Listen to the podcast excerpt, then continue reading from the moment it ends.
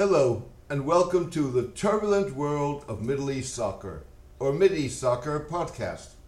I'm your host, James Dorsey. Afghanistan is showing the United Arab Emirates the downside of being a haven for deposed leaders and exiled politicians whose wealth is reportedly parked without question in Emirati financial institutions.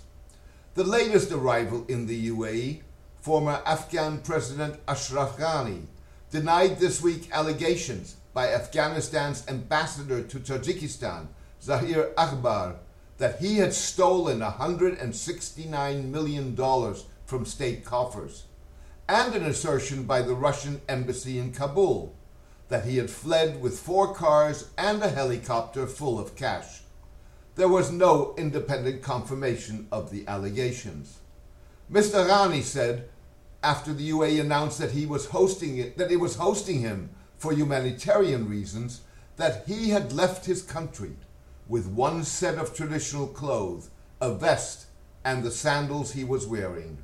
I was expelled from Afghanistan in such a way that I didn't even get the chance to take my slippers off my feet and pull on my boots, Mr. Ghani, a former World Bank official who co authored a book entitled Fixing Failed States, said after he arrived in the UAE empty handed. Mr. Ghani was reported to have first gone to Tajikistan before landing in the UAE.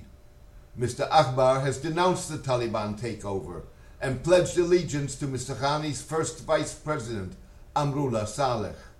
Mr. Saleh insists that he remains in office as the legitimate caretaker president and has criticized Mr. Ghani for abandoning Afghanistan.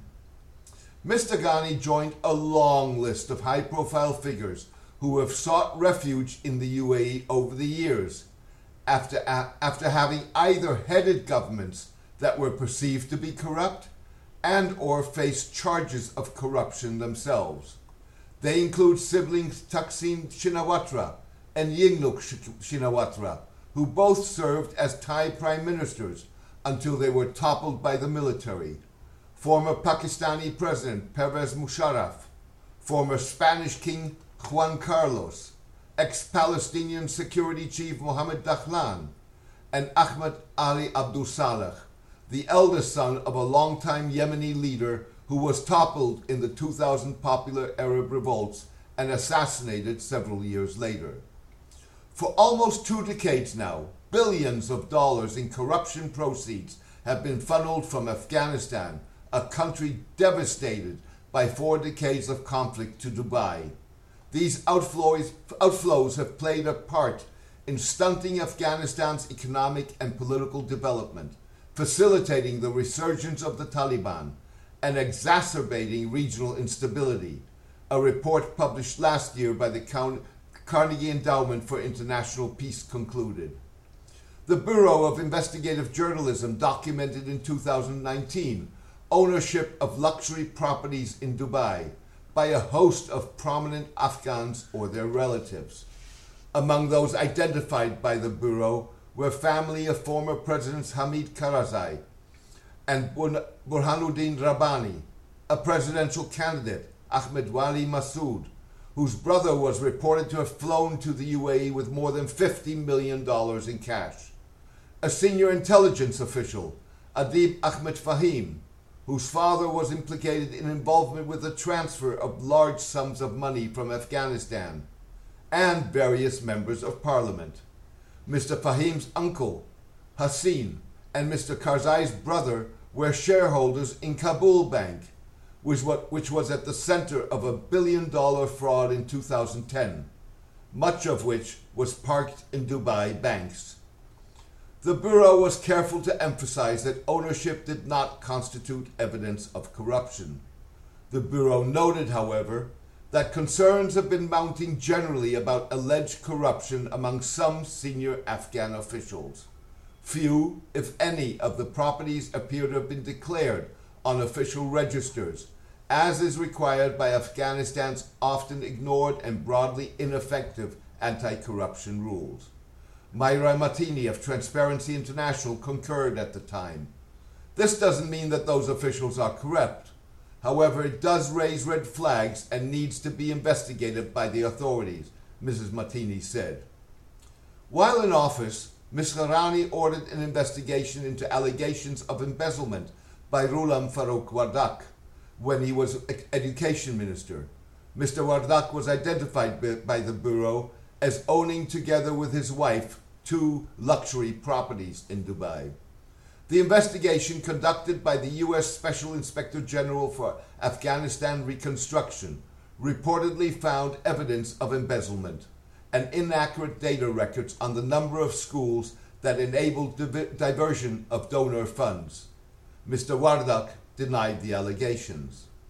Of all the exiles in the UAE, Mr. Ghani most, most represents the risks of facilitating the movement of funds that potentially may have been acquired through corruption.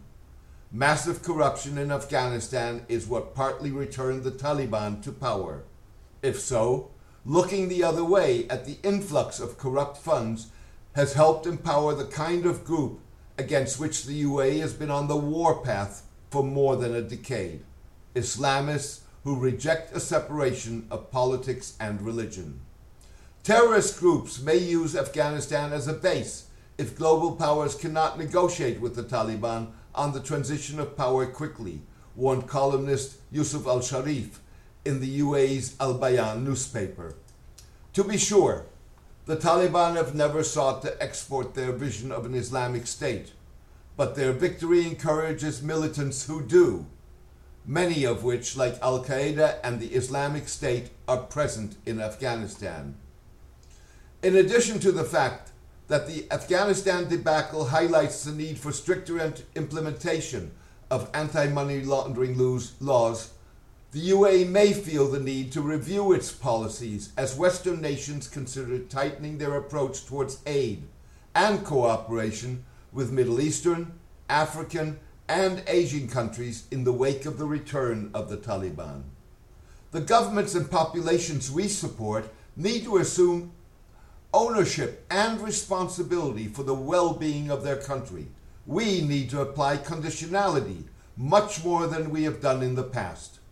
If a host government does not play ball, if it is not ready to build strong, independent institutions, promote democracy, fight corruption, and respect national and international law in future, German leaders and their allies should think twice about entering into massive engagements said Christoph Heusgen, chairman of the Munich Security Conference Foundation Circle.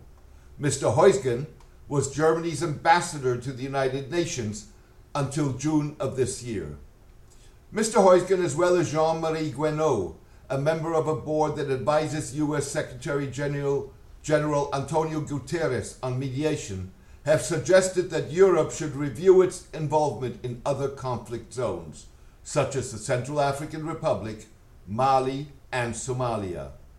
The UAE has focused on Somalia and the breakaway Republic of Somaliland with the creation of military bases and management of ports as part of its bid to project influence in the Horn of Africa and counter Turkey, Iran, Qatar, and Saudi Arabia. Thank you for joining me today. I hope you enjoyed the podcast. A written version of this podcast is on my blog, the turbulent world of Middle East soccer at mideastsoccer.blogspot.com. Please join me for my next podcast in the coming days.